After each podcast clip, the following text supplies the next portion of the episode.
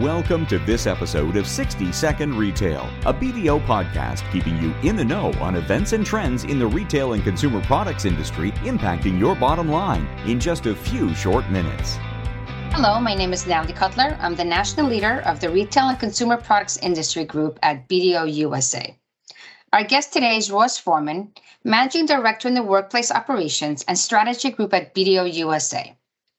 Ross is here to speak with us about a really important topic that is impacting a variety of industries in, in several different ways, and that's finding the right talent.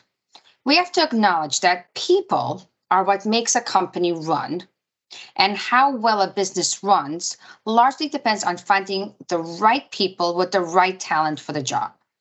I've seen a lot of media outlets report that there are talent shortages lately. So I'm curious to know what's happening here. And to talk to us about that is Ross. Welcome back, Ross. Hi, Natalie. Ross, so do you agree with these headlines? Is there really a talent shortage in the retail industry? Natalie, I do agree.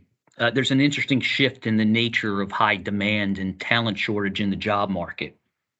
The current crushing labor shortage has every employer of low skilled, lower wage, hourly, and part time positions scrambling for frontline workers. And the balance of power has completely shifted to the job seeker.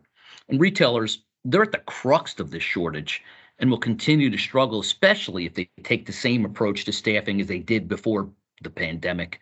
So, specifically, retailers and other industries are struggling to find qualified employees think the traditional frontline jobs such as the trades you know mechanical electrical plumbing those warehousing the distribution the cashiers. Those are all challenged in ways we haven't seen. And you may recall that white collar workers fared much better than frontline employees during the coronavirus recession but several signs suggest the opposite is going to be true in this partially fed induced 2023 downturn several blue collar sectors are set to be much better protected from layoffs, while it's the white collar workers that are at risks.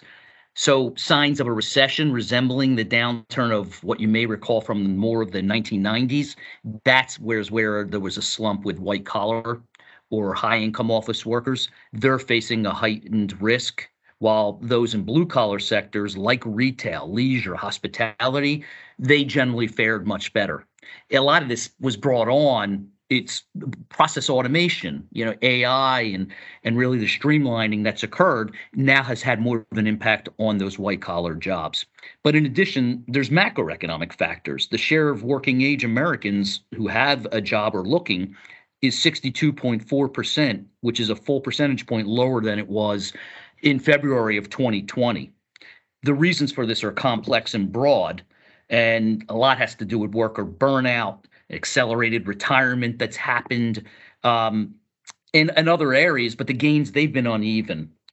Another major area of concern with labor shortage is related to the trucking industry. I mean, it's been so impacted negatively, and of course, I think it speaks for itself how that impacts retail in, in a in a uh, unfortunate way. In August, the American Trucking Association they reported a record high short of 80,000 drivers, and that number may increase upwards of 160,000 by 2030. So there's just no question that retailers are struggling with a talent shortage. Yeah, I definitely hear you about the trucking. I mean, we recently did an episode on on trucking and, and how that's affecting the industry. So it sounds to me like this problem is not going away anytime soon. So, how, how do you see retailers addressing this issue?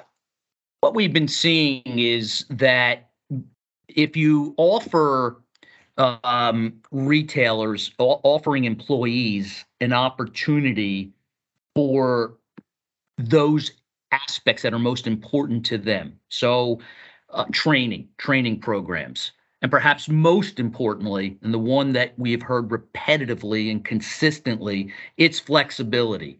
And that has been the biggest challenge even pre-pandemic, where retail was notorious from a from a um, scheduling point of view, and it made it so difficult for employees in that lack of flexibility that frontline jobs and those that were in those positions just dropped out and needed to shift to different types of roles. So, very straightforward better training, better education programs, flexibility, and we really need to build a talent pool within our own community of existing companies where they can see a wonderful career path for them.